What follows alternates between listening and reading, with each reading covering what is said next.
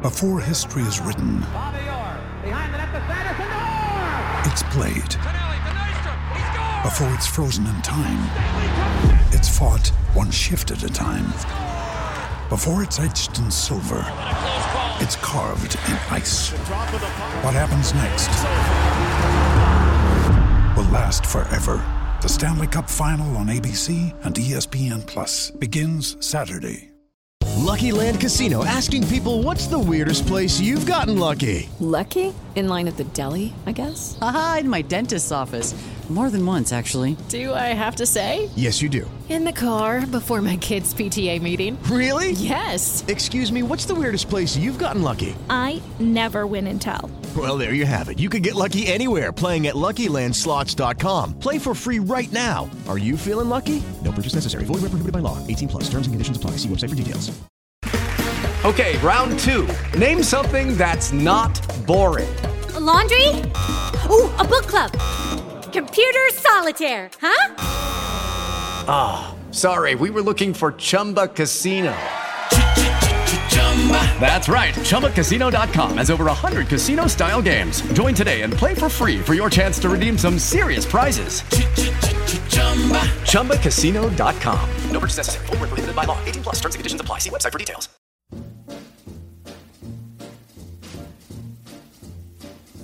Oh, the shark, babe, has such teeth, dear, and it shows them pearly white. Just a jackknife has old Maggie Heath, babe, and it keeps it out of sight. You know when that shark bites with his teeth. So welcome everybody to this latest episode of Macklin's Take. Me, Andy Clark, and Matt Macklin taking the reins as always. Hope everybody's well, surviving this January. And thanks very much for the feedback we had on last week's instalment with Curtis Woodhouse. He's a great bloke, Curtis. Such an interesting story. And somebody who we probably don't hear enough from, to be honest, in boxing, because he's got a lot of very pertinent observations to make and he's not afraid to make them. So do check that one out if you haven't listened to it already. Today, we have another Yorkshireman, son of the Steel City, a blade to boot. So somebody who will be very familiar with Curtis's work as a footballer in those famous red and white stripes down at Bramall Lane. He is also someone who, in his own field, has achieved great success, not just in one sport, but in a number of sports. We know what his number one sport is, though, and that is what we all know him for. As Bunty would say, the smooth voice of BT Sport Boxing. John Rawling. John, how are you doing? I'm very well, thank you. As well as can be hoped for, you know. It is indeed one of those scenarios. And there's so many things we could talk to John about, and we'll get into plenty of them over the course of the next hour or so. But I thought to kick off with, we'd have a kind of mini deep dive into a big fight, which is something we've been doing in recent months. For this one, we'll go back to a fight which really didn't happen that long ago. So it kind of goes against the grain of what we've been doing to an extent, because people might think it's a bit too recent, really, to be reminiscing about this. But the point of it is that it's not that long ago. It was just before the world changed back on February the 22nd last year. And I have been reading over the last few days that apparently this time of year is clinically, according to behavioural psychologists and other such experts, the most depressing time of the year. And, you know, you can understand the argument, because it's January, the days are short, the weather's not great. Christmas is a memory, not that it was that great this year anyway. And of course, we're in the middle still of a global pandemic. So I thought we would just try and lift the gloom by going back to simpler times, better times that weren't actually that long ago, just to try and make everybody believe that these kinds of events will be back, because this was the last really big fight we had, as I said, before all of this happened. It was, of course, a rematch between Deontay Wilder and Tyson Fury, which produced a performance from Fury which was just out of this world. There were two fights between them, of course, and the first one was unbelievably dramatic as well. We'll home in more on the second, but obviously the first informs the second, so we'll be mentioning that along the way. John was at both of them. First question, John, does it? I mean, how long ago does that feel like it was now? It's 11 months almost to the day, but it must feel like a lifetime ago. Well, 11 months doesn't feel very long, does it? But you almost feel, Andy, as though you're looking at a different world. When we were there, it was a huge fight, a massive event, which had global impact. And what Tyson did was one of the great heavyweight performances, what he produced, unquestionably. And we realised at the time that we were watching something very special. But I don't think anybody realised or even suspected that it was going to be the last big global event that we'd witness. You know, 11 months only. It almost feels like years. It seems as you're looking almost into another world. But fingers crossed, we get back to it and we get some more of those big events in the future. That's what's keeping us all going, isn't it? Absolutely, it is. Absolutely. So just take us back to that week, because we'd had the first fight, which ended in the unbelievable draw, the incredible drama of that final round when Fury, just feet away from you, was flat out on his back, seemed to all the world as though that was it. And then he somehow managed to rise like the kind of archetypal phoenix from the flames. And then they'd gone away and they both had a couple of fights each. And Wilder had boxed Breazeale and Luis Ortiz, and Tyson had signed up with ESPN and Top Rank, and he'd gone and had a couple of easier fights against Tom Schwartz and Otto Wallin. And before that second fight, he'd made changes. In the first fight, he boxed how we are used to seeing him box like a middleweight in a heavyweight's body, with all that kind of movement and all the trickery and all the consummate skill that we've come to expect from him. And he very nearly won doing it. So you kind of thought to yourself, or at least I did, well, you know, if he could do that after all that time out and just a couple of fairly meaningless warm-ups, he could surely do that again more effectively and win the fight that way. But he decided, no, that's not what I'm going to do. He parted ways with Ben Davison, which seemed like a fairly ruthless move at the time, but professional sports, it can be that way. Teamed up with Sugar Hill, told us he was going to get on the front foot and take Deontay Wilder out. Did you believe him? I mean, I'll admit it, I didn't. I didn't think he would do that. I don't know why I didn't, because the Kronk is the place to go if you're going to do that. But it just seemed so audacious to make that kind of prediction.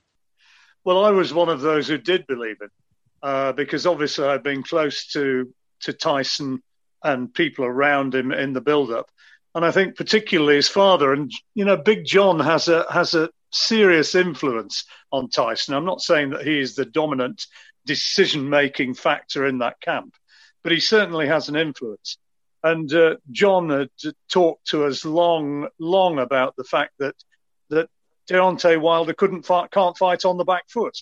And I think that this is something that they come to realise, that Tyson had come to realise, that John had come to realise, and they talked it through with people like Andy Lee, and to actually find the right person to implement that sort of aggressive style, then Sugar Hill Steward was the way they went.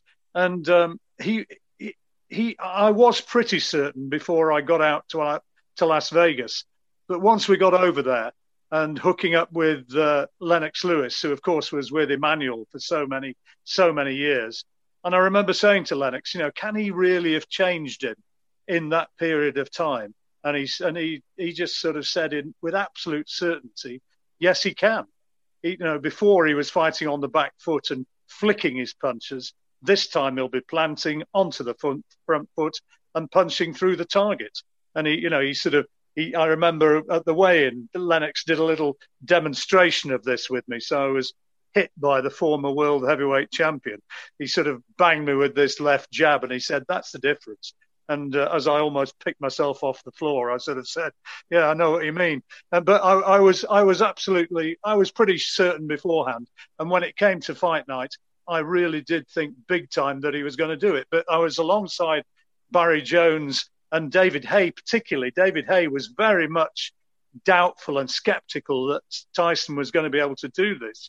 And he thought that what we were going to see was going to be the Deontay Wilder of the last three rounds in Los Angeles, when he had Fury down twice. He thought that was going to be merely a continuation of that. and knowing that he could hurt Tyson in that way, he believed that Fury was going to be knocked out by Wilder. So, you know, we had that, there was that disparity of view. And it's worth remembering as well, Andy, that the gambling favourite in Vegas, with quite a lot of late money coming on, was Deontay Wilder. Yeah, absolutely. I mean, I picked Wilder in the first fight. I'm always happy to be honest about these things. I thought that the reason that Fury took that fight quicker than most people thought that he would was because he thought that it wasn't there anymore and that he needed to get a big fight before a lesser name beat him. And a big fight and a big payday disappeared. And I was completely and utterly wrong. And I picked Wilder again for the second fight. And I was wrong again, Matt. So you know better than we do as a fighter how hard it is to make that kind of style adjustment, let alone to do it on the biggest stage of all. You've always been an admirer of Fury's because of those just ridiculous skills that he's got. I mean, where were you on all of this? Did you think that he would do it? So I'll just go back a little bit. So that when they went in the first fight, when he fought Wilder, I remember my thinking going into that, because, you know, you talk about it with colleagues around the boxing world and, you know, your friends and et cetera, and everyone's got their opinion. And I just thought that there was no question that Tyson Fury is the better boxer, the more, by far, more naturally talented, etc. But I was just a bit concerned, worried that really he'd only had two glorified spars, really, if we're honest, the level of opponents that he'd boxed previous to going into the first Wilder fight after a 2.5 year layoff. So I just thought it was a little bit too soon for him, and I didn't know if he'd have the sort of fight fitness to pull off the win. But I actually thought he won. I didn't think the draw was wrong. I thought he should have got the decision. I thought he was unlucky. And I thought going into the second fight that he would win, but not via the way that he did. I thought he'd just do what he did in the first fight, but just implement it better, execute it more successfully. Then he'd stay out the way a bit better. He'd read him a bit more. He'd have that fitness now, having gotten those 12 hard rounds. And I just thought he'd beat him that way. And I'd been actually ringside for Deontay Wilder's two fights previous in the year before, when he absolutely banjoed Dominic Breazeale with that right hand. And of course, you know, knocked out Luis Ortiz, having not won a single round, certainly not on my card. I didn't have him winning one round going into that sixth round, I think it was, when he knocked out Luis Ortiz. So, you know, I've seen Wilder's shortcomings technically, you know, skill-wise, etc. But I also realised he had this absolutely unnatural one-punch power that could just turn the fight around, as he did against Ortiz. So I just thought he would... But I did think Fury beat him, because I thought he'll do what he did in the first fight, where he'll just do it better. And he's just got to make sure he stays out that way. I didn't think and didn't sort of foresee him taking the centre of the ring, backing him up. Even though he said he was going to do that, I just thought he's saying that just to try and wrong-foot him a little bit. But there's no way he's going to do that. When it comes down to it, he'll box. He's a natural boxer. He's a great mover. He's got agile. He's got a, you know, he's very agile. His head movement. I was surprised at, not that he won, but I was just surprised at the manner of which he went about it. That first round, you know, I mean, it was extraordinary, wasn't it? That you could almost see the sense of shock on Deontay Wilder's face when what happened happened. He went and took centre ring, Tyson Fury, and he was mugging him, he was battering him, he was intimidating him. And then I was watching back the fight last night just to, you know, to trigger a few of the memories, and he was smacked Fury hard by a right hand in the second round, and he takes it, and not only takes it, he admitted afterwards, yeah, I was buzzed by that, but he continued on the front foot, and then he launches another huge attack on Wilder, and he was just being totally and utterly outgained. You know, he was being bullied and intimidated in a way in which he never had been before. Yeah, I mean, there's lots of... Billy Graham used to say to me, there's lots of ways to intimidate your opponent. That, like, you know, trash talking and getting in your face generally doesn't really work, because we've all been there type thing. He said, but you know, not touching gloves, you know, manhandling someone up close. When you do get into a clinch, let them, you know, not push them off balance when they're not in a strong position. Let them know you're the boss in there. That's the way to intimidate them and take their confidence away. John, there, that's what Fury did. He just completely bullied him. He manhandled him. He ragdolled him. You know, he took the fight, took the centre of the ring. Now, they might look, you're going to take the centre of the ring and back up a massive puncher like Deontay Wilder. But sometimes what seems to be the scary tactics are actually the right tactics, because you're taking the play away. He took the play away from Deontay Wilder. As you said, John Fury said, back him up. What can he do? Deontay Wilder can't go backwards. Once he's backed up, he can't get leverage. He can't plant his feet. He can't get set. He can't punch on the move. He has to get set for that shot. So, you know, obviously they might look like crazy tactics, but actually they were very intelligent ones. They were, and we're all very wise about it now, and it all looks very logical when you look back at it like this, Matt. But you know, I mean, it's dead right what you were saying, and what many were saying beforehand, that they just didn't believe that this was feasible against a heavyweight who some were saying was the greatest single one-punch knockout artist in the history of the sport. I remember being out for a few beers the night before, out with some of the journos, and it was Paul Hayward and Kevin Garside and one or two others who've been around the sport for a long, long time, and they just couldn't take. You know, I mean, I was insistent this was going to happen, and they couldn't take it. You know, and it's one thing to talk about doing it, but to then get out there and implement it as Tyson did, I still look back. You know, I mean, I still look back in wonderment at that last round in Los Angeles. How on earth did he get up off the canvas and do what he did and survive to the final bell and then be robbed? You know, that last 3 minutes was just unbelievable. But then to actually go from there to do what he did, people talk about great British performances in America, but that was right up there. It really was. Oh, it was, absolutely. I mean, you would put it up there, I think, with pretty much any of them. And in terms of away wins in general, he's got two now. That win against Klitschko wasn't as spectacular, but it was absolutely massive. It's created a heavyweight scene over the course of the last 5 years, which has been fascinating. And that was down to him. He started that. I remember vividly, after 2 rounds, sat on my sofa in the middle of the night downstairs, watching this by myself, thinking, wow, this is over. Because you just described those first 2 rounds perfectly there, John. And he did everything that he needed to do. He showed Wilder what he was going to do to him.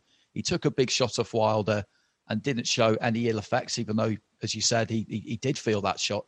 And after 2 rounds, I just looked at it and just thought, there is no way back here.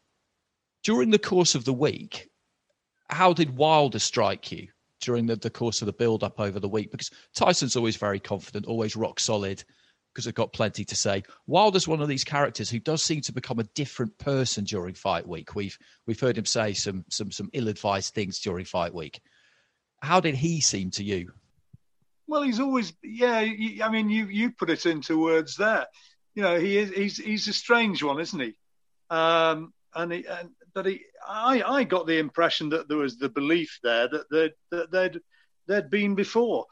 Certainly up until the weigh-in, but did it change actually at the weigh-in when he saw Fury and he saw him weigh in at, 19 stone 7, career heaviest, whether or not he was carrying something onto the scales to make that weight heavier than it was, then, you know, only he knows. But I got the impression that after the weigh-in, he wasn't quite the same cocksure figure that he'd been prior to that. And maybe as it came closer, maybe there were seeds of doubt starting to get in there. It's hard to say, really, but you know, I think Wilder always have that intimidation factor, and maybe he saw that when Tyson was right in front of him, 100%, he was not intimidated.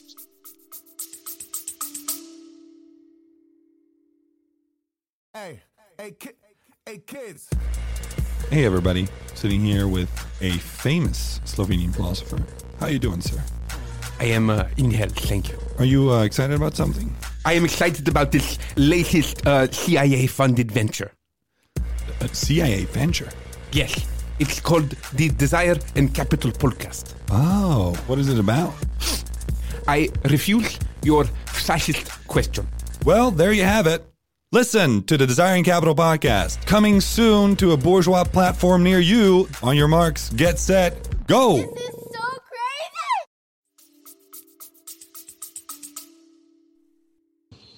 Watching the fights unfold at ringside, when it's a massive fight like that, a huge occasion, and you're witnessing something spectacular, which is absolutely what it was. I mean, just give people an idea of what that's like, because this is a huge night for you as well. I mean, you're a very experienced guy. You've covered a lot of big fights, but this is the World Heavyweight Championship. You're in Sin City, one of the capitals of boxing. You've got Tyson Fury there, who's a British fighter, and he's winning the title.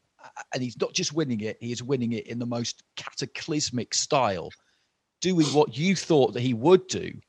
And you've got to kind of combine the excitement that you're feeling as kind of a boxing fan with doing your job, because there's a place for that within the commentary, obviously, that passion and enthusiasm. I mean, how difficult is it when it's all going off in that kind of fashion, just to stay completely balanced? Well, it is difficult. I mean, of course, you spend the weeks beforehand picking up little tidbits from talking to people. And then when you get to Las Vegas the week of the fight, you talk to everybody around it, and you have your ideas, and you make your page of notes before you go in there, and you've got all the little prompts in front of your records and what people have said, principal victories, etc., etc. But what you've got to do when you commentate on any fight, the most important thing you do is watch what's going on in front of you. So don't be looking down, reading your notes and blathering on about what's gone on in the past and what their record is and what they've said about this and what they've said about that. If somebody's in the middle of the ring, smacking somebody in the chops, putting him onto the back foot, bossing the fight and producing a 3 minutes, which at the end of that 3 minutes, David Haye, a former champion himself, is saying, that's the best 3 minutes I've ever seen Tyson Fury produce. Now, in those 3 minutes, you've got to have found the words to explain why that's happening, the emotion to go with it, to convey the excitement for everybody who's watching. And let's not deceive ourselves. The vast majority of people who are watching are Tyson Fury fans and not Deontay Wilder fans. So a little bit of one-eyed interpretation doesn't automatically go against the grain. But I think the most important thing, Andy, is that you're aware that you're there actually as a friend of people who are watching. You know, you're sitting on your settee at 5 o'clock in the morning, watching there. I don't want to be there ranting and raving at you and lecturing at you about why it's happening. All I want to be doing is making you feel as though you're sitting alongside me and enjoying the excitement of what's going on the screen, that you're enjoying the fight that little bit more. And that's all I ever aim to do when I'm covering a fight, to hopefully make people who are watching, or help people who are watching, understand it that little bit more with whoever I'm commentating with. On this occasion, Barry Jones, given that little bit more of technical insight, but also just to really, above anything, aid the enjoyment. And that's what I try to do, and what I've always tried to do in the last 30 years or so. Yeah, I would. That's exactly how I look at it myself. I often think that the role of the commentator, we'll get into this in a bit more detail in a few minutes, but I almost think we're kind of like the referee, like a good referee and a good commentator. You keep the fight moving, you keep the fight flowing, you hopefully make it more enjoyable for people watching it. You impose yourself on it when you feel like you need to, but ultimately, you know, it's those two men or women who do the kind of talking for you. Well, you have to find the words to go with it when you have something truly exciting. That's why I sometimes get a bit irritated with commentators who try to make something sound like World War III and give it the impression that you're watching something truly amazing, when quite clearly you're not watching something truly amazing.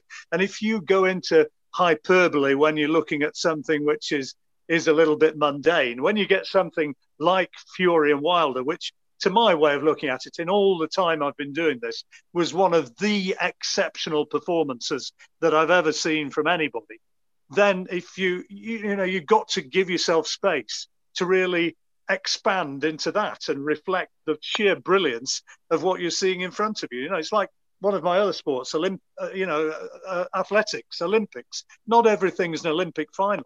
Not everything's Michael Johnson in Atlanta in the golden shoes running around that stadium, winning the 200 meters and the 400 meters like some sort of athletics god. You know, not every performance is like that. So you've got to give yourself space to reflect that once you actually see it.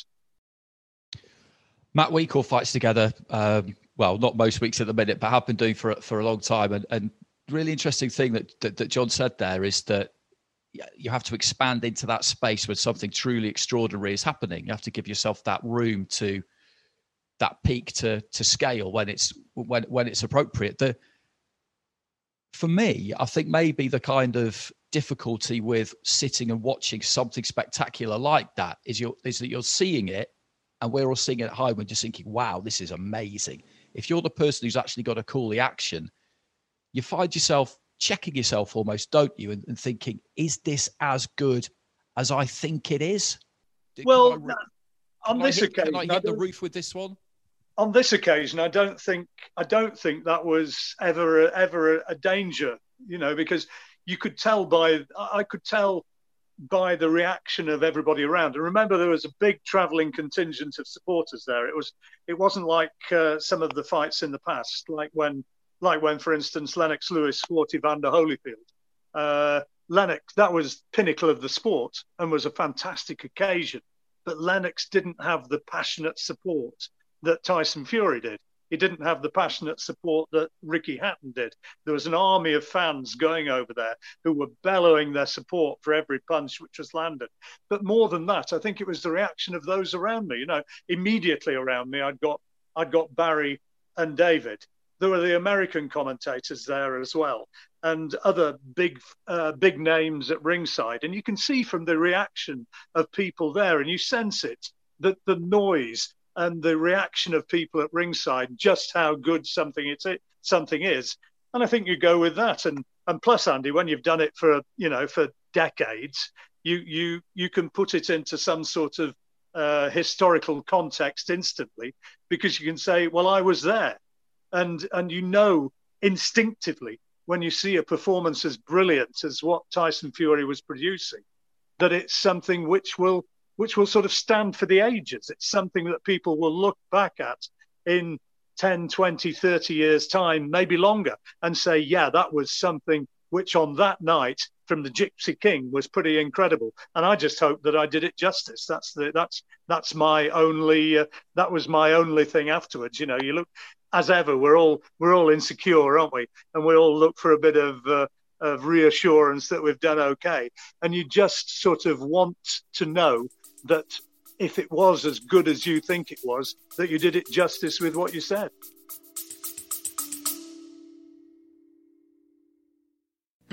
Hey everybody, this is MotoG Pete from the NocoMoto Motorcycle Podcast. Join us every week while we rate, review, ride, philosophize, and generally obsess over every single motorcycle make, model, and style that could possibly exist, plus news and racing. That's the NocoMoto Motorcycle Podcast from Moto One Podcast Network Studios.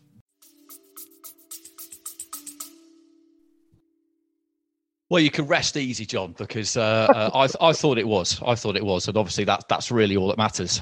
Matt, to get back to the fight itself, I mean, it was epic viewing. You could feel it come through the TV. John and Barry did a terrific job with it. The action speaks for itself in boxing in a way that in other sports maybe it doesn't, because of the brutality of it in this instance, and that's what it was. There's an awful lot of skill and finesse in boxing, a lot of subtlety, a lot of nuance, but this wasn't that. He brutalized Deontay Wilder. And as it went on, I guess like me, you must have been thinking, this is just a question of how long he can take it for.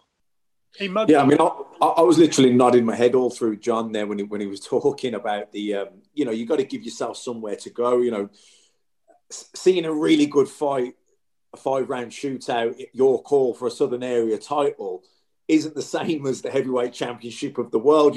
So you've got to give yourself levels, but that doesn't mean during that fight you're not getting excited and you're not conveying the atmosphere and the excitement within that fight, but you've got to keep it in perspective.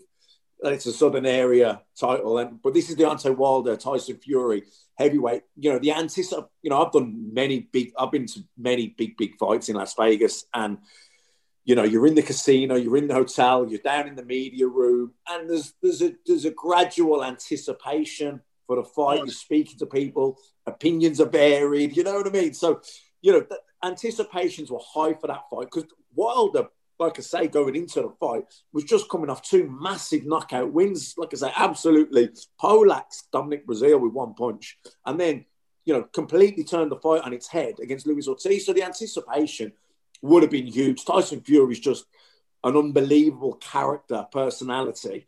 It's infectious, you know. So the atmosphere, the excitement going into that fight, I think, John, I'm guessing that if the fight ends up being good, there is no ceiling. You can blast through any ceiling there with the excitement because this is the heavyweight championship of the world. But, you know, going back to the fight, Andy, yeah, look, like I said, I thought he was going to outpoint him, outbox him. I didn't think he was going to take the centre of the ring, back him up, ragdoll him, manhandle him, bully him.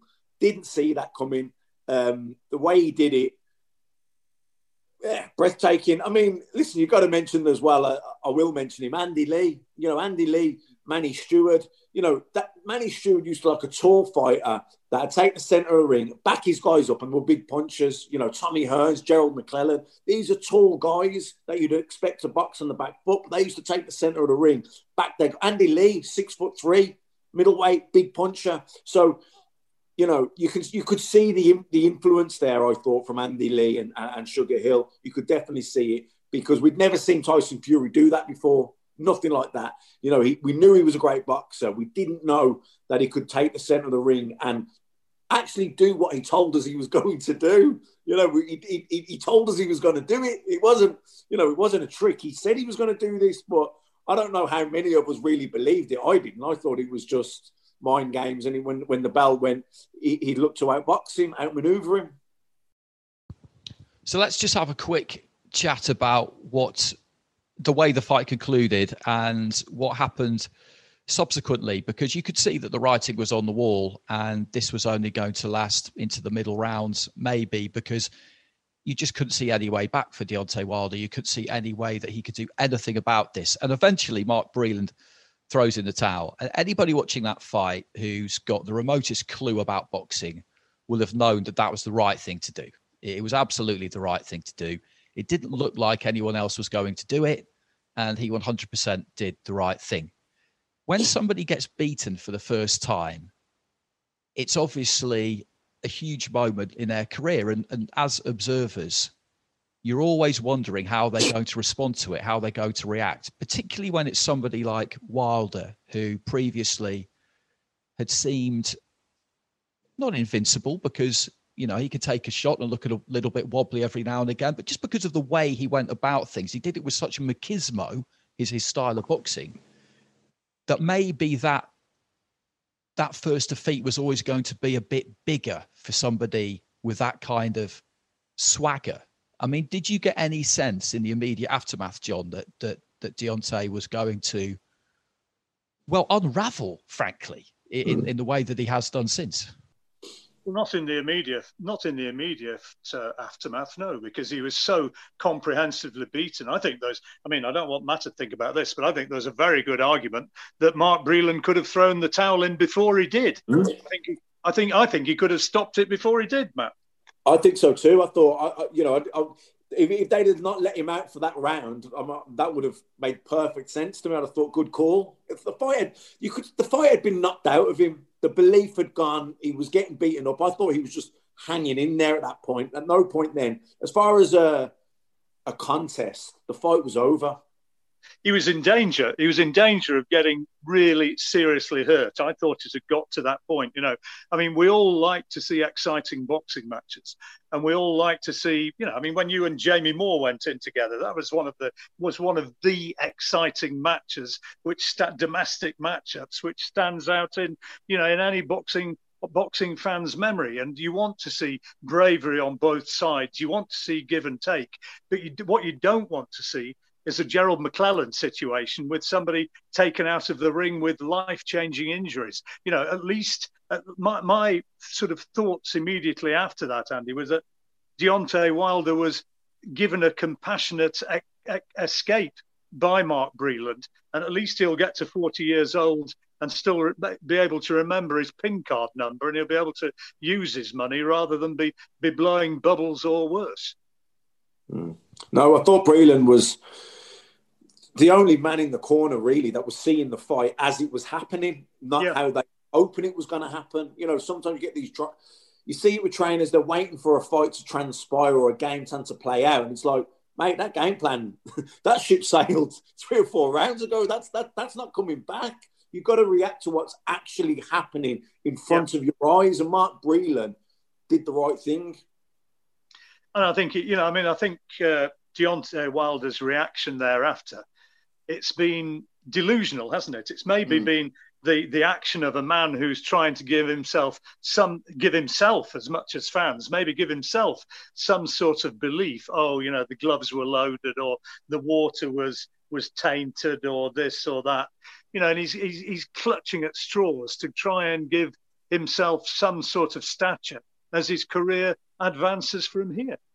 Yeah, well, I thought Andy nailed it, didn't he, when he said he's basically unravelled, and that's what's happened. Like you say, I mean, there can be a level of denial with fighters, particularly when they lose maybe their first fight and they feel they're invincible. But I think in order to kind of put it behind you and move on and improve and make the necessary adjustments, you have to face and deal with what happened. If you keep denying it or you're not accepting it, then how do you ever really improve from that? And yeah, exactly. Sorry, carry on, Andy. Exactly. That was my point, really, is that fighters, when they lose for the first time, they have to try and explain it to themselves. But that explanation does have to be, it can be kind of tinged with a little bit of self-indulgence, a little bit of denial, because fighters tread that fine line between confidence and delusion some of the time. But it has to be basically grounded in reality. It's hard to see how there's ever going to be another fight between them now, though, isn't there? Because what he said is just so preposterous that it just doesn't stand rational assessment. He's talking about something which potentially went on in the dressing room with gloves being loaded. You know, well, JD's was there watching the gloves being wrapped. There were Nevada State Athletic Commission observers in there as well. It's just ridiculous, and the sort of stuff which Wilder's coming out with, it would, I'm sure, if Fury chose to take him to court, it could be viewed to be slanderous and defamatory. But, you know, Fury said, and with some justification, I think, I'm never going to fight him again now, and I don't think he ever will. Well, that's what we've all kind of got our eye on to see what happens with that. But just a more kind of basic question, Matt. Even if this clause is still valid, and even if the Wilder team could force a fight with Fury next, given what happened the last time they met, if you're in Deontay Wilder's team, if you're looking after him, should you make that fight or not, given what happened last time? So, you know, there's the boxing decision and there's a business decision. You know, from a business decision, he's not going to get a fight where he's going to earn anywhere near the type of money I'm sure he's guaranteed for that next fight. That's the business decision. From a boxing decision, there's no way in the world you would ever go back into a rematch straight away after a loss in the way that he lost against Fury. You'd want to get that confidence back. You'd probably take a few fights to get that confidence back.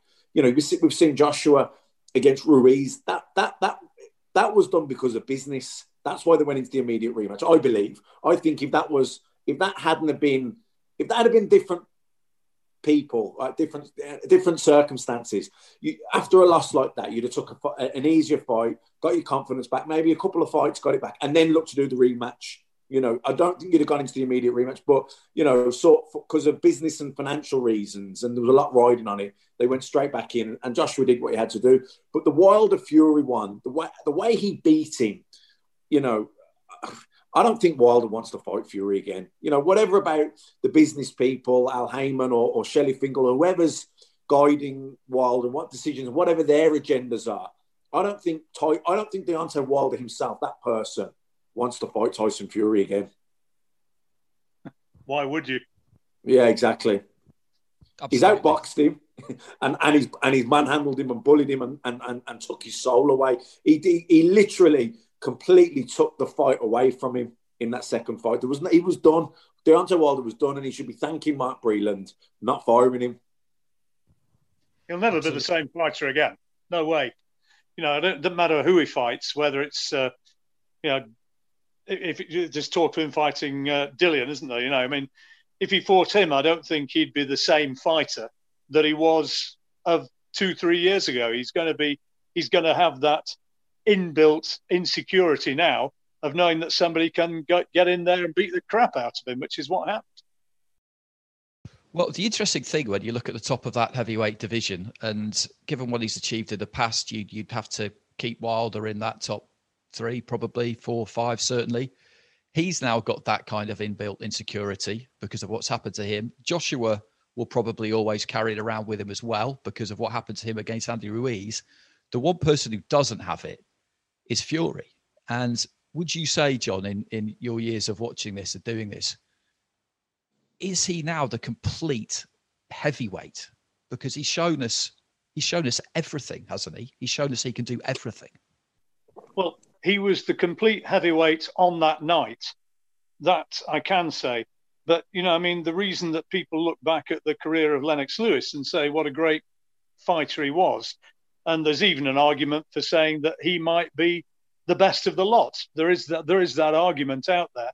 And but I think that is kind of born of the fact that he was able to get up again and again and again and again.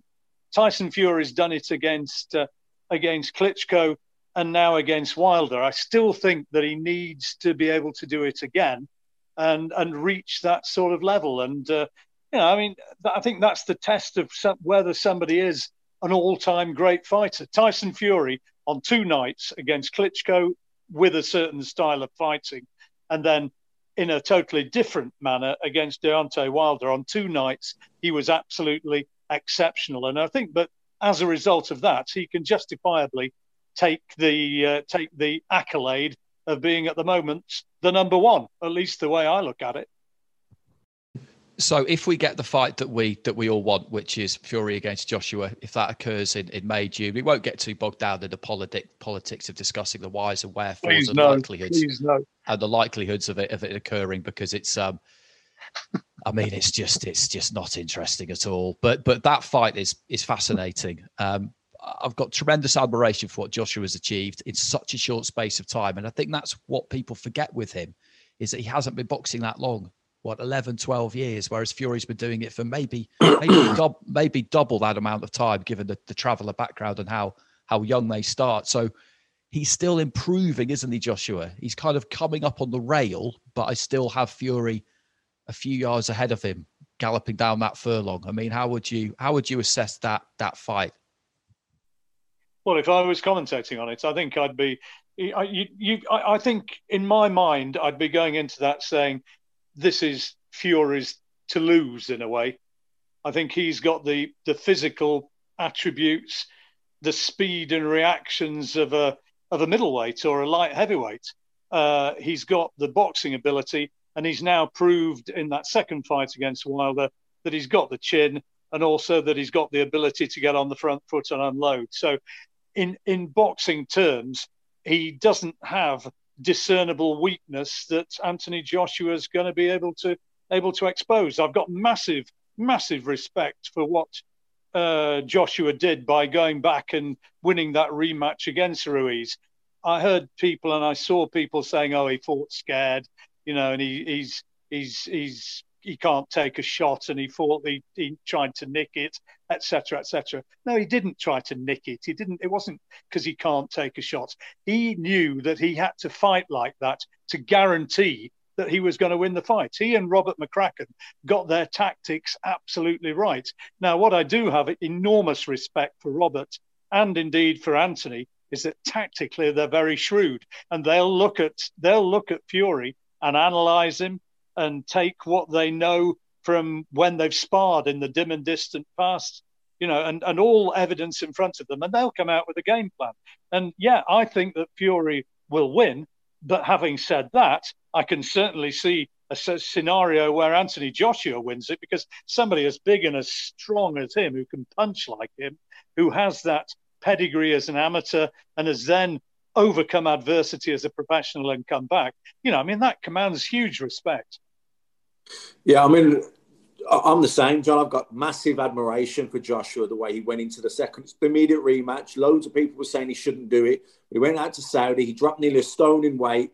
You know, he wasn't trying to change his team. There was a lot of calls for that. He stuck with Robert, and rightly so. And they got their tactics spot on. And he boxed to instructions. And to do that and to keep disciplined, you know, that, under those circumstances, that was a people knocked his performance in Saudi, saying it was boring. He did what he had to do in that fight. And every fight's different. You know, he kept it at the range it was meant to be for. He kept it long. And when Ruiz got close, he tied him up. He nullified him. Why would you stand and get into an exchange with a guy with shorter arms and faster hands and give him a chance? He done the right thing. I thought against Pulev, you could see he was still a little bit apprehensive. But I think now he's probably got his confidence back to where it was. I think going into the Fury fight, I actually think he's a better fighter because of the loss to Ruiz, because it makes you look at yourself. It makes you everything, your mindset, your approach, your how much sparring you're doing. You're doing too much, too little. Am I a little bit too big in terms of doing too much weight training? He will absolutely micro-analyze everything, because that's what you do when you lose, because you feel the pain. You know, when you're winning, yeah, there's things that you could probably brush up on, but you're on to the next one and you're on to the next one. When you lose, it's like, bang, everything stops and you look at everything through a microscope. So I think the Joshua now that's had those two fights, he beat Ruiz. I think he's got his confidence back now after the rounds against Pulev. I think going into the Fury fight, it'll be a better Anthony Joshua. I still make Fury the favourite. But I can definitely see how Joshua could win it. I think you know, Tyson Fury will have to be at the top of his game to beat Anthony Joshua. But I think if he is, then he's the favourite.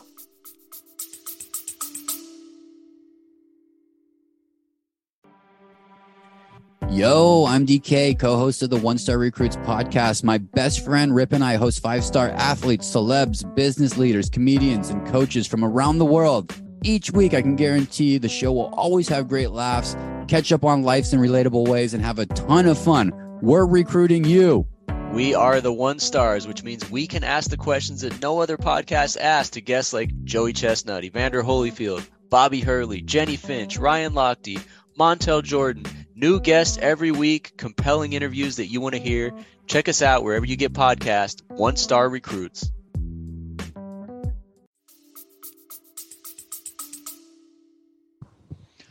I would agree with that. And as I said before, I think Joshua is still making strides. He's still making strides. You're always going to be when you just haven't been boxing for as long as somebody who achieves what he has achieved should have been, quite honestly.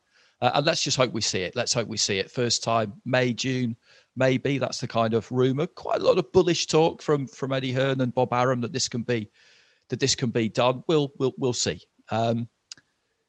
So we talked about commentary a little bit earlier. And one thing I'm curious about, John, is how have you found it doing the job since boxing returned? Because it is different, isn't it? You know, we never complain about any conditions that we would find ourselves in, because it's just such a great job to have. But we are a lot further away. In logistical terms, for people listening, if we're at ringside, that's generally what that means. We'll be right up on the apron and you get a magnificent view. It is tremendous. And we will all watch the ring. We've got a replay screen and you'll use that when you need to. If you're blindsided a bit or something's blocking your view, you can glance down and it's always completely up to the split second real time. So you can use that, but you're going to be watching the ring.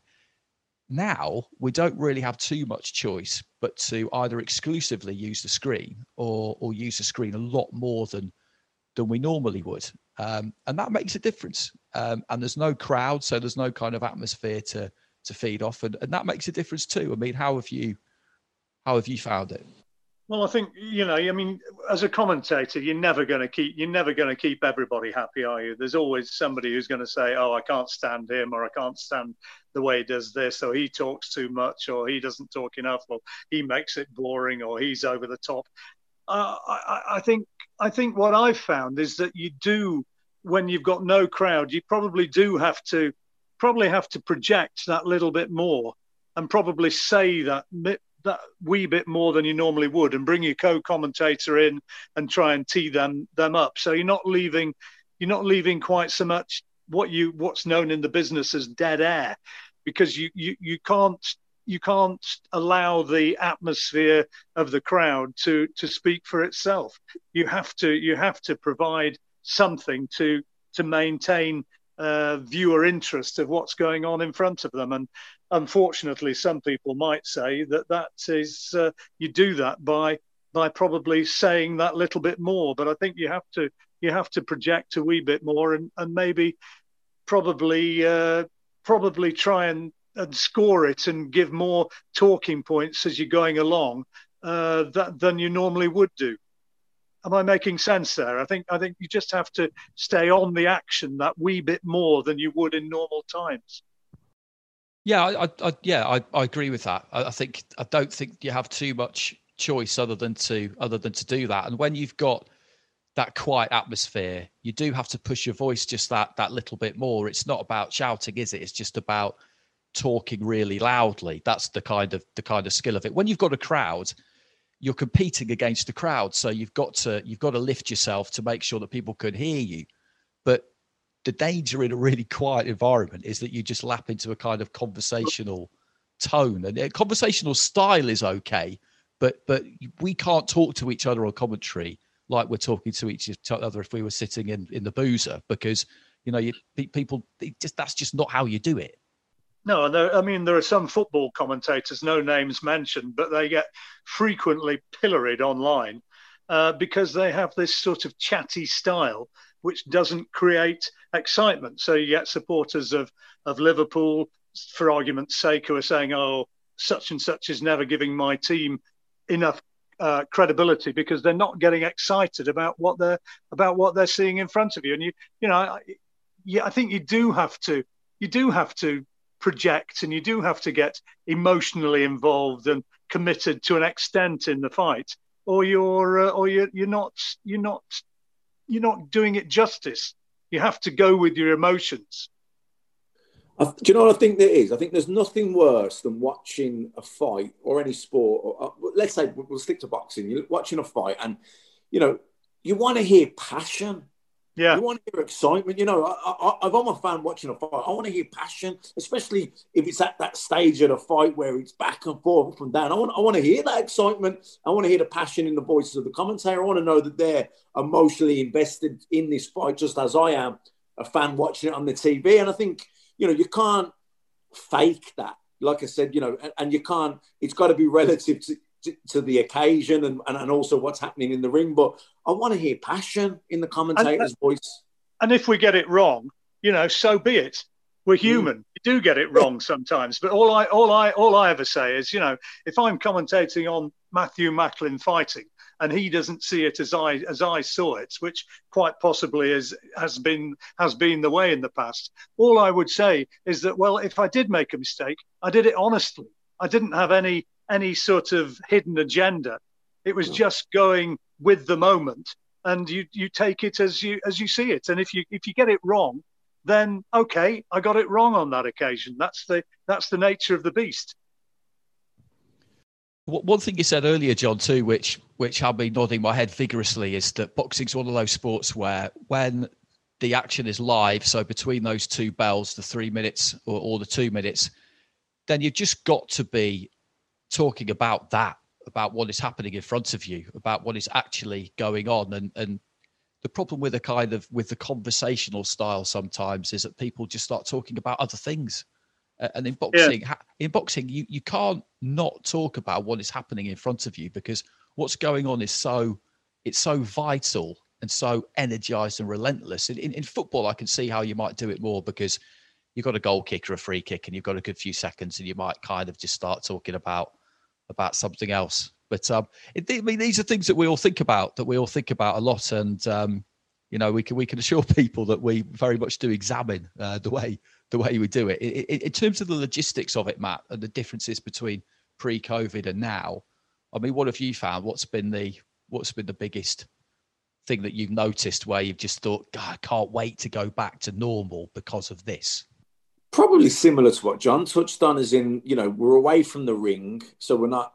Normally we're ringside, not only is the view great, but you get this feel. You can hear the shots. You can feel if someone's dipping, they're getting tired. I know you've got it on a screen, but it's not the same. When you're up close, you can feel it.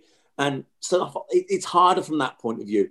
Obviously, no crowd. When there's a great fight and it's an up and down affair, and you got this, you got cheers from this side of the crowd, then that crowd. It's easy to kind of get into that mode because we're genuinely excited with the crowd and we're feeding off their energy as much as anyone. So it's easy to do it. When we're in Eddie's back garden and there's no one there, but it's a really good fight. We zone in and we do it because we're professional, but it's not as easy. It's not as natural. We have to kind of be conscious to create that excitement, and we are, because we're watching it. But we have to really zone in and make, as I think John said, it project it. We're aware there's people watching this on TV, and we're trying to get excited in the crowd and the passion. But when you're in the O2 Arena and it's packed out, and the crowd's already doing that anyway. It's just natural. It's so easy to get there. Under COVID restrictions, no crowd, it's more difficult. Maybe we're earning our money a bit more than we do normally. Yeah, very possibly. Very possibly. And I think what you were talking about there, Matt, I think that's one reason why I've continued to try and watch the ring as much as possible, because that bigger picture just allows you to see where they are in the ring, who's backing up, kind of how they're backing up. It allows you a bit more of a glimpse of that body language, which, like you said, when you're close, you really see very clearly. One other thing it's made me wonder about, and interested to see what you both think about this, because I've not asked you this, Matt, actually. When we're ringside pre-COVID, obviously we are ringside and the judges are ringside too, and we're all watching the ring. Everybody watching at home is watching the pictures they get via our director, via TV. And fights can look quite different from ringside than they do on TV. Not that often, I don't think, but sometimes I'll watch a fight back that I've been ringside for and I thought, oh, that's interesting. That kind of looked a bit different on TV.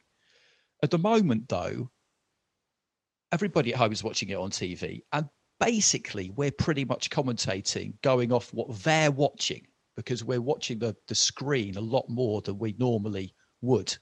But the judges are still watching the ring.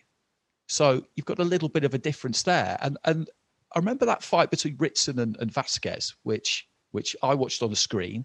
You've been mainly watching the screen commentating, so you saw it on the screen. Everybody watching at home had it exactly how you had it, which was a wide win for Vasquez. The three judges all had it wide for Ritson. Now, I think you were right. But do you see what I mean? I think one of them had it for Vasquez. It was a split decision, wasn't it? I can't remember, to be honest. But yeah, no, I think it was a split decision, but not as wide for Vasquez as what I had it. But do you see what I mean? It just struck me that is a little bit of a difference. Is that what we're using to judge the fight is the same as what people are seeing at home, and now really the only people watching the ring are the judges. I think with that fight, I think. More so than the COVID restrictions being a fact, I think it was a case of, I think the only way the judges could have got to that score was they weren't really crediting Vasquez's work. Now, Vasquez was punching in flurries. He was throwing combinations. And yes, some of those were being blocked with the gloves. There weren't eye-catching shots that were snapping the head clean back, but he was throwing lots of shots. And when he was throwing an 8-punch, 6-7, 8-punch combination, Maybe none of them was knocking the head clean back, but certainly three or four of those were getting through and they were scoring punches. And then Lewis Ritson had probably landed, you know, three or four solid shots in that round, which knocked the head back. So you're getting to the point and you're thinking, well, do you like these 10 flurries that Vasquez has landed, albeit some of them being partially blocked? Or do you like the three or four or five clean shots that knocked the head back? And I just felt that Ritson, while I would admit that he landed probably the best shots of the round, there just simply wasn't anywhere near enough of them. And Vasquez, you know, in what I thought was clearly winning the rounds. It's that old argument, you know, did you like the eye-catching clean ones that snapped the head back, or did you like the volume from Vasquez? I want to say volume. These weren't punches that were just hitting the gloves. Many of them were penetrating them and getting through as well. So it's a judgment call. It is. It's a styles thing, isn't it? But you know, it's what you like often at the end of the day. But as well as that, when you're scoring a fight, and people, I think sometimes think people don't get this when they're watching on TV and they're thinking, how on earth can somebody have it 117, 100, 111, and somebody else has got it 116, 114? You know, it's the very, very narrow rounds where you can go one way or the other. And that's where you get your big disparities in scoring. And often the rounds which are key in making a verdict one way or the other. Often those rounds are very close rounds, and it often goes down to what you say, Matt. It's what you like in a particular boxing match, what catches your eye. And, you know, I think sometimes the judges, you do get shockers, obviously, but sometimes I think they get unnecessarily pilloried because it's not an easy job. It's a very difficult thing to do, and until you put on the spot and say, right, who's won that round? Is it this or is it that? You know, it's not an easy thing, and you must find that. I know I do. Yeah, and John, judging a fight's difficult in some of those fights that are so close, and like you say, they're very different. Do you like the eye-catching single shots, or do you like the work rate and combinations? But then on top of that, when you're commentating as well, and you've got to keep a score of the fight. It's not that, you know, we're doing a few jobs there, aren't we? It's not an easy job to do. Yeah, and then you get people chiming in on the end of it saying, oh, you're one-eyed as usual. And you know, it's, you know, sometimes they think like saying to these people, you can't respond, but you sort of say, well, I tell you what, mate, you come along and you give it a go and let's see how that works out. Yeah, I think that is absolutely fair comment. It is difficult scoring a fight whilst you're commentating, and it might sound like a bit of a mad thing to say because we're sitting there watching the fight, so why should it make a difference? And it's quite hard to explain it, but it just is. It just is more difficult to score it when you're commentating on it. For example, I mean, I would know because I commentate on fights for Sky, obviously, and I will keep a scorecard, and then for other fights, I'll just do the scorecard, and it is so much easier to score the fight when I'm just doing the scorecard and not commentating as well. But I agree with what you said there about sometimes you can get a range of scores, and that'd be absolutely fine if you've got four really close rounds in a 12-round fight, and say the other eight are fairly straightforward, four to Rawling, four to Macklin, four very, very close. Then if you give all four to Rawling, you get 116, 112 one way. You give all four to Macklin, you get 116, 112 his way. So kind of both of those scores and anything in between, you would say works, but people just don't like to. No, people are saying, well, how can he see it that way, and how can he see it that way? And it's you know, and you've just said exactly how that can happen and does happen. And some of it will come down to where the judge is sat, or which side of the ring they are. And that returns to kind of the reason I raised this is because fights can sometimes look different from ringside. And at the minute now, we've got a situation where really the only people watching the fight from ringside are the judges. So in a sense, I think they're in an even more difficult position now than they've possibly ever been. But let's move on to just something else I was keen to get into with you, John, which is just the TV landscape. Basically, you've been at this a while, as you mentioned previously, and lots has changed over the last 25, 30 years. And at the minute, we've got another kind of change that has been introduced. I mean, back in the day, in the early 90s, it was subscription TV was Sky arriving in the UK. It had already arrived in America, and it came over here, and people were very skeptical about it. They kind of scoffed at it and wondered whether, you know, people aren't going to want to do that, putting a dish on the side of their house. They're not going to do that. Then of course they did do it. Now we've got streaming arriving and all sorts of different platforms, and you see Netflix and Amazon and DAZN are the sports equivalent of that within boxing. I mean, how different is it now compared to how it used to be? Well, it's massively different, massively. You know, we used to have just the BBC and the ITV, didn't we? I'm just moving away here because I've got a barking dog in the background, so I'm just going to shut the door so we don't get a German Shepherd dog answering the question. Yeah, I mean, it used to be just BBC and ITV, and so if you were going to be anything in the boxing world, you were on one or t'other, and things have changed and changed massively. You know, the landscape has changed, and there's more boxing available now than there ever used to be. People look back with rose tinted glasses, and they see it as something it never was. You know, I mean, we didn't used to watch the undercards as we do now. We used to watching 5 or 6 bouts when we turn on and watch a night of boxing. That never used to be the case. If you were watching Sports Night, or if you were watching a big fight on ITV on Saturday night, you didn't watch 4 or 5 fights in the run-up to the main event. You watched maybe one, and then it was the main event. So, you know, we're watching a huge amount more, and I think it's better from that perspective. It's changed. That's the bottom line, and you're never going to change it back. And you have to go with it. Streaming is happening. That's the present, and things are moving on in that direction. I'll tell you something I do think is very unfortunate.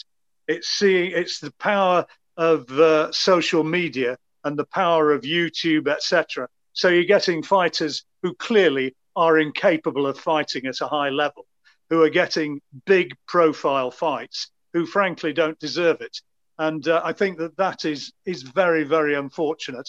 And I think that there is a danger that you're going to get somebody out there in a fight, somebody who's got a big social media following, who's put into a fight they're incapable really on their ability of being in, and they're going to wind up being seriously hurt. And that's my fear of the way things are going at the moment. Yeah, I've said this to you before, Andy. I said, this is all these YouTubers. I said, it's all fun and games until someone ends up getting badly hurt, and that'll be the end of it.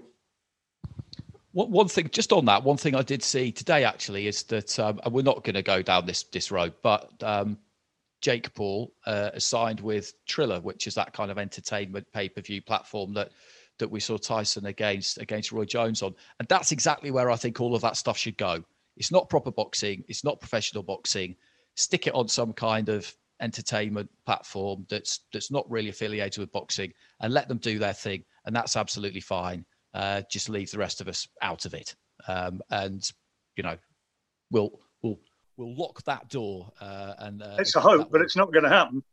But I also think the commissions need to distance themselves from it. You know, because really, what is it? It's a white collar fight. It's not a professional fight. It's white collar, so let it be white collar. But if the commission of the California Commission or the Boxing Board or British Boxing Board are sanctioning it, then they are kind of acknowledging it as a professional sport, and obviously it's not. So it is what it is. It's white collar. It's showbiz. It's entertainment. Fair enough. But I think then leave it. I think there has to be a bit more of a I don't know, a distinguished separation of the two. It worries me because, you know, in McGregor versus Mayweather, is the second biggest grossing fight of all time in terms of television revenue, behind Pacquiao and Mayweather. Now, I think anybody with a brain in their head knew that Conor McGregor was not going to win that fight. No way. Absolutely no way. And yet it was sold. You know, and as long as it can be sold and generate pay-per-view revenue, then people are going to latch onto it. And unfortunately, that's the way it is. And John, as mad as that was, at least Conor McGregor is a combat sports person at the top of his game. Yeah, I grant you that, yeah. You know what I mean? At least he's not a YouTuber. Yeah, I grant you that. So one debate which usually comes up, or comes up fairly often, is the question of why terrestrial TV isn't more into boxing these days, because it used to be the case, and you've sat at all tables in the bar really on this one, because you've worked for the BBC, you worked for ITV, Box Nation, now BT Sport, and Channel 5, we can't overlook them. They've been a solid presence. And Sky, of course, yeah. Channel 5 have been a solid presence on terrestrial TV these last few years. ITV, though, your old outfit, they do seem to kind of have abandoned boxing. They've dipped back in and out every now and again over the last few years. I'm not picking on them, because you know there are other terrestrial channels, but generally speaking, why is it, do you think, that terrestrial TV just doesn't seem to really trust the investment that you need to make? The money end of the market is pay-per-view, isn't it? And you can't make your pay-per-view if you're selling your wares to BBC television. And BBC, I think, have a strange attitude towards boxing. They always have had, and it's almost as though this isn't quite right. We shouldn't be doing this, you know. And I think that, you know, since Harry Carpenter's day, probably in the last 20 years, they've not really had a proper interest in it, apart from at the Olympics, where they kind of feel as though they can vaguely justify it. ITV were very, very strongly into it, and then fell out of love with it when the sport went across to Sky.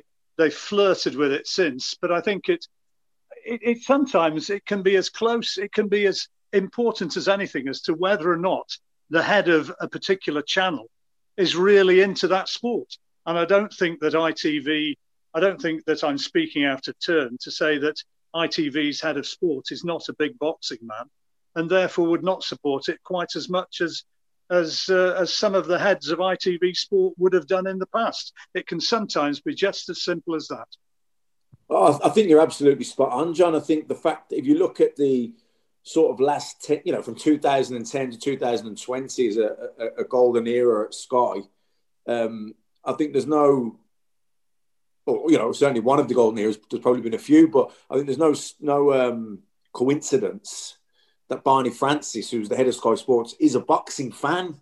He liked boxing. So, you know, if that had been someone that wasn't keen on boxing, that was more into cricket or golf or something, then maybe it wouldn't have got the same sort of push.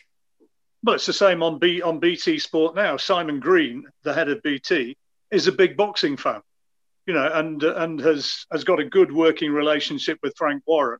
And so consequently, it's a solid partnership, which has produced a lot of good boxing shows for fans. But, you know, I mean, if for argument's sake there was suddenly somebody in power at Sky who wasn't into boxing, then is it going to continue? Maybe not.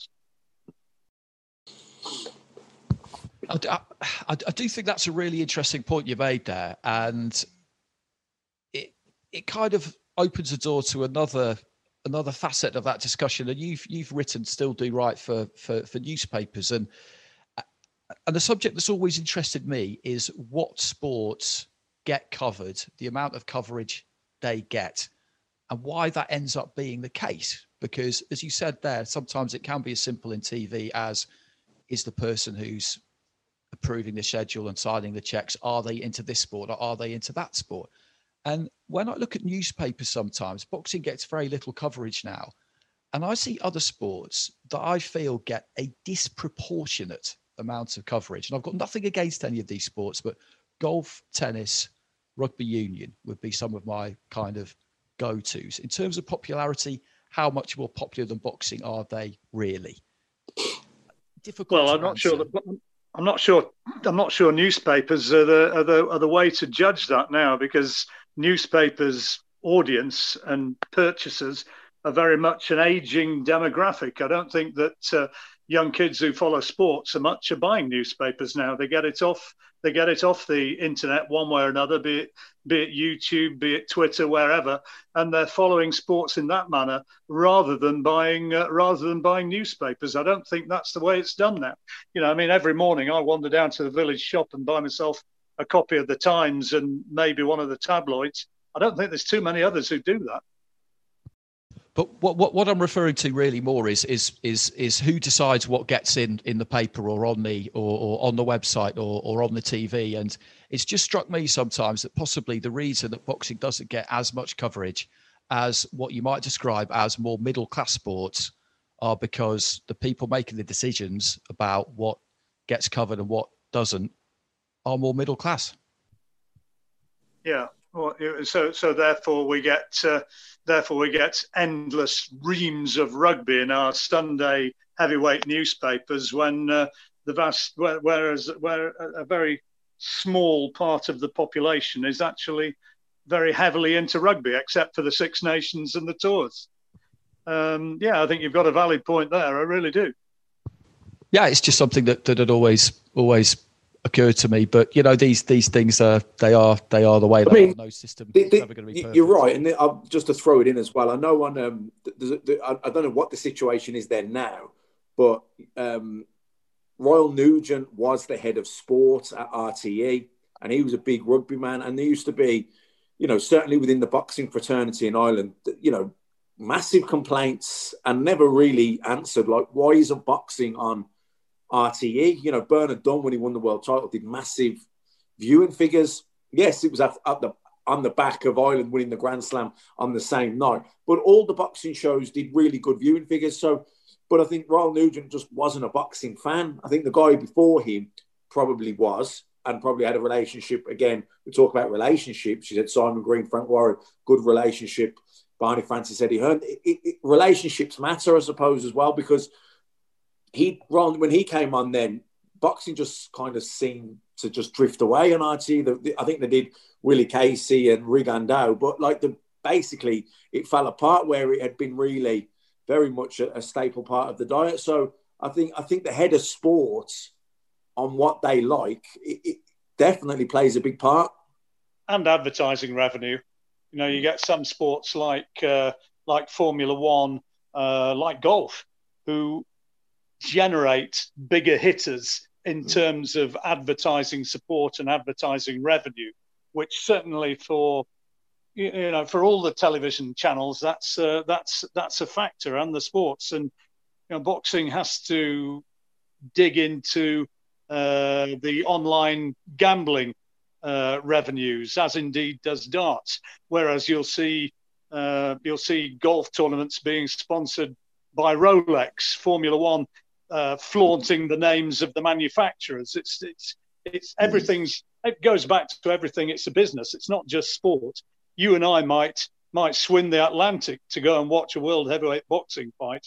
You know, you look back. I look back at the previous century, and the people say, "Well, what's the biggest sporting occasion of all time in the 20th century?" Then, for me, I go back to Zaire, to Foreman and Alley, to Madison Square Garden, Addison, Alley and Frazier, you know, but it's not everybody who'd see it that way. And it's all about, and increasingly in the world we're living now, it's about money which is generated by advertising surrounding sports, which makes it either big or not big, and in some cases right down to the very fundamental of whether it's covered or not covered. Yeah, that's pretty much a perfect summary of the dynamic involved. And there's a big decision coming up soon in terms of TV, which Matchroom have to make as to whether they stay with Sky or they go with DAZN or they do some kind of mixture. So we're all looking at that, I think, with interest. Me and Macklin particularly looking at that one with interest. There's not a massive amount to say about it, to be honest, until the decision is actually made. So for the final furlong of this chat, we'll just touch on something you reminded me of when we spoke on the phone, John, which was that a fight we talk about on the podcast, or we touch on quite regularly, is Matt's fight against Felix Sturm. Not because we have a pity party for Macklin every week because he should have got the decision and didn't.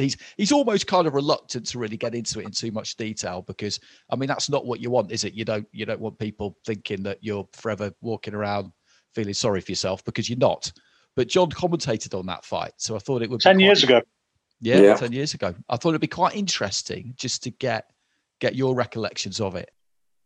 Well, it was in Cologne, wasn't it?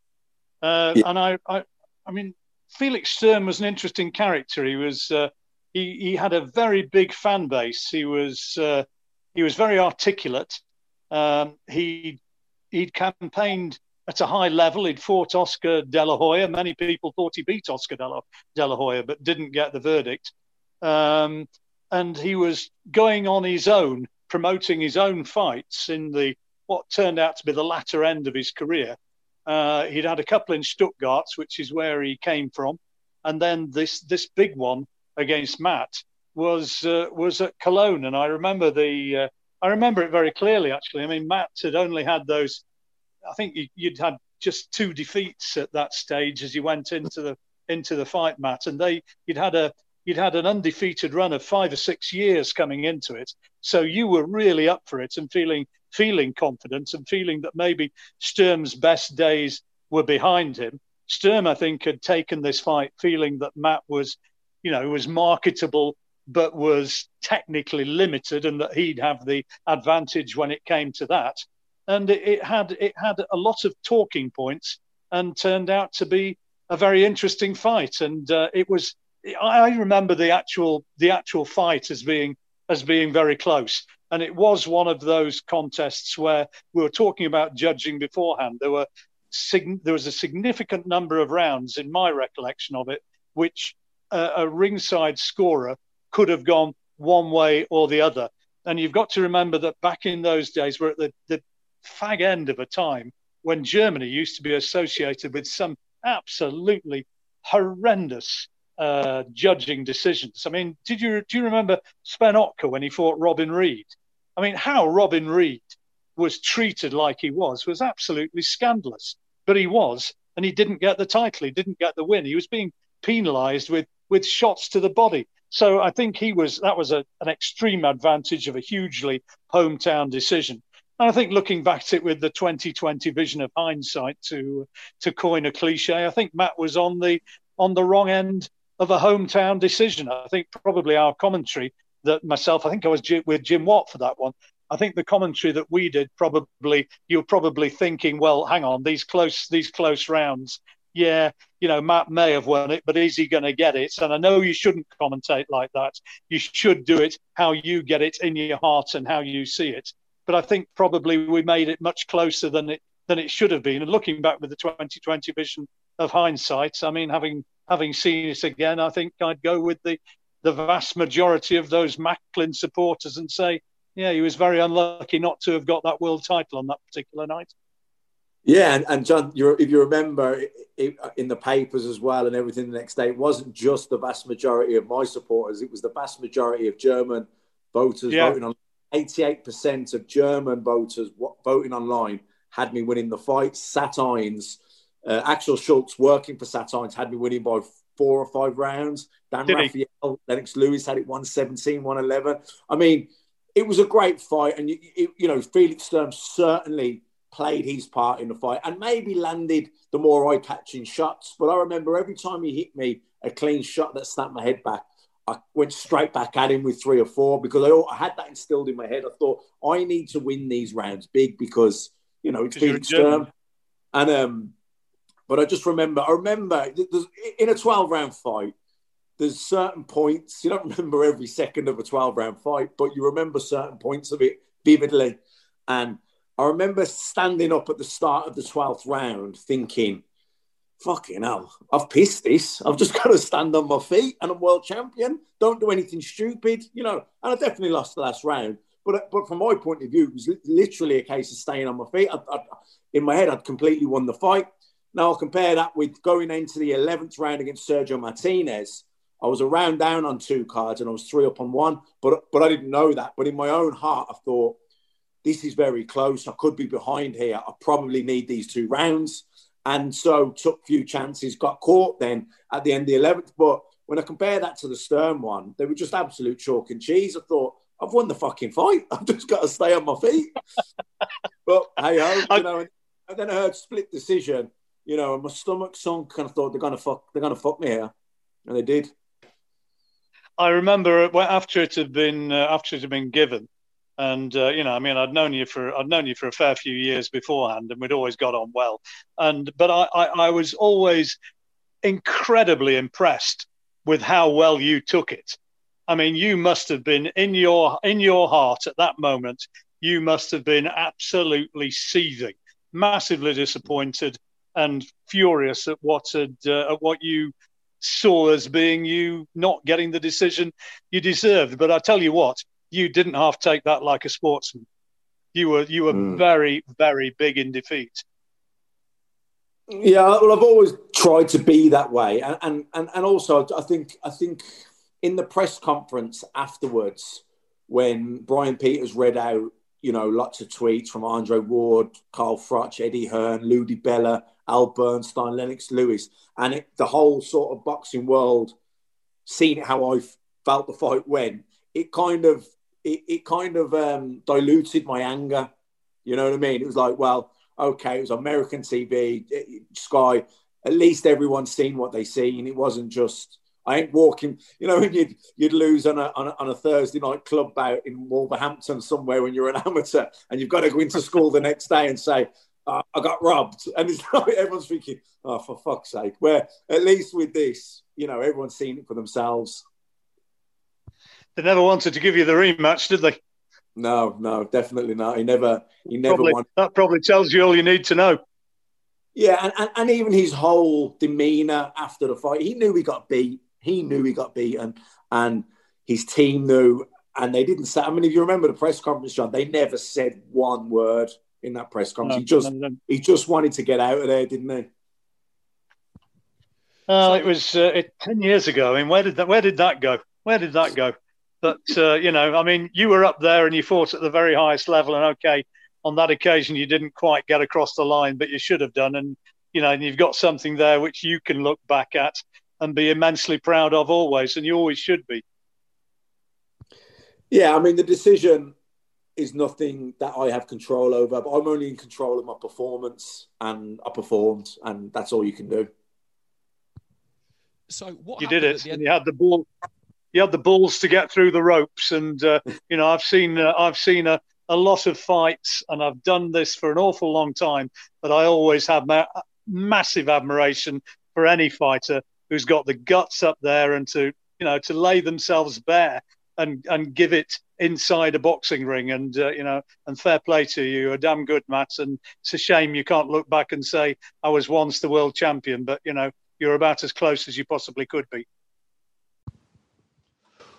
Well, it's just not. It's not quite a level playing field, is it? That's another one of the fascinating things about boxing. Winning a world title in whatever circumstances you do it is a tremendous achievement, but some people get better, more kinder opportunities than others, and that's just how that particular cookie crumbles, really. So, John, before we let you go, what's on the agenda for you coming up? Have you got some darts coming up, and then Frampton, is it, at the end of February? Yeah, a bit of darts at the end of the month that's behind closed doors as well, down in Milton Keynes. And we're going to be having the new world champion introduced as such for the first time, Gerwyn Price, which will be interesting. You know, I love the darts as television. It's a very exciting sport on TV. It's something which really does work. I was interested as well, by the way, to see Adam Smith down there at the Alley Pally commentating this time. And I have to say, he did a pretty good job of it. I think he's got a future there as a darts commentator. But yeah, after that, I'm going on to boxing at the end of February.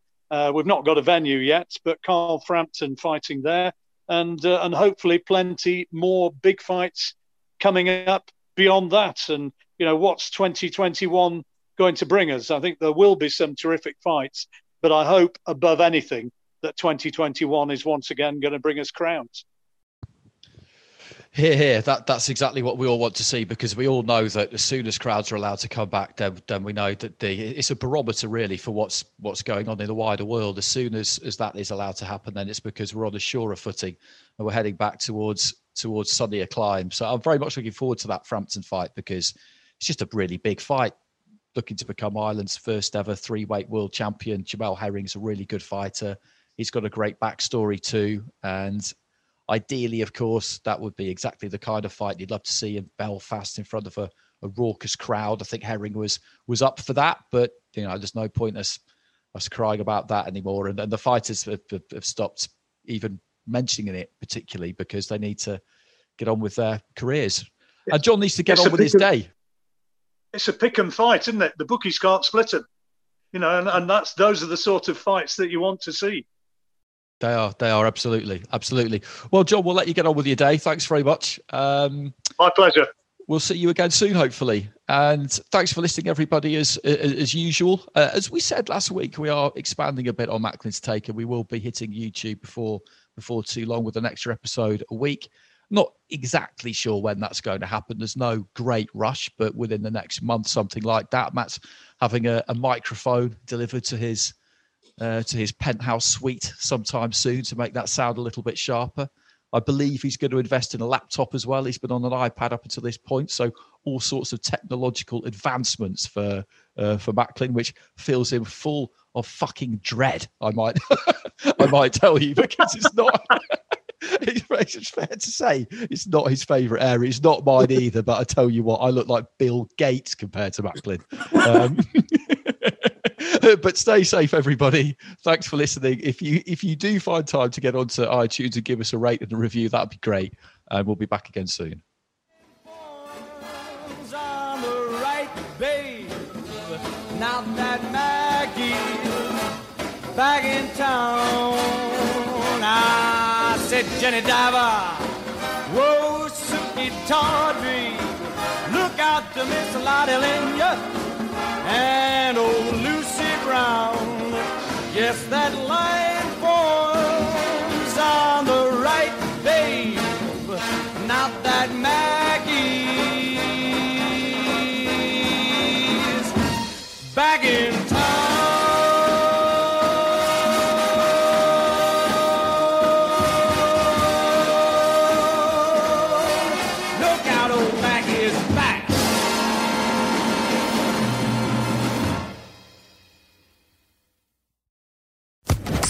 Social Podcast Network. It is Ryan here, and I have a question for you. What do you do when you win? Like, are you a fist pumper, a woohooer, a hand clapper, a high fiver? I kind of like the high five, but if you want to hone in on those winning moves, check out Chumba Casino. At chumbacasino.com, choose from hundreds of social casino style games for your chance to redeem serious cash prizes. There are new game releases weekly, plus free daily bonuses. So don't wait. Start having the most fun ever at chumbacasino.com. No purchase necessary. VGW Group. Void where prohibited by law. See terms and conditions. 18+.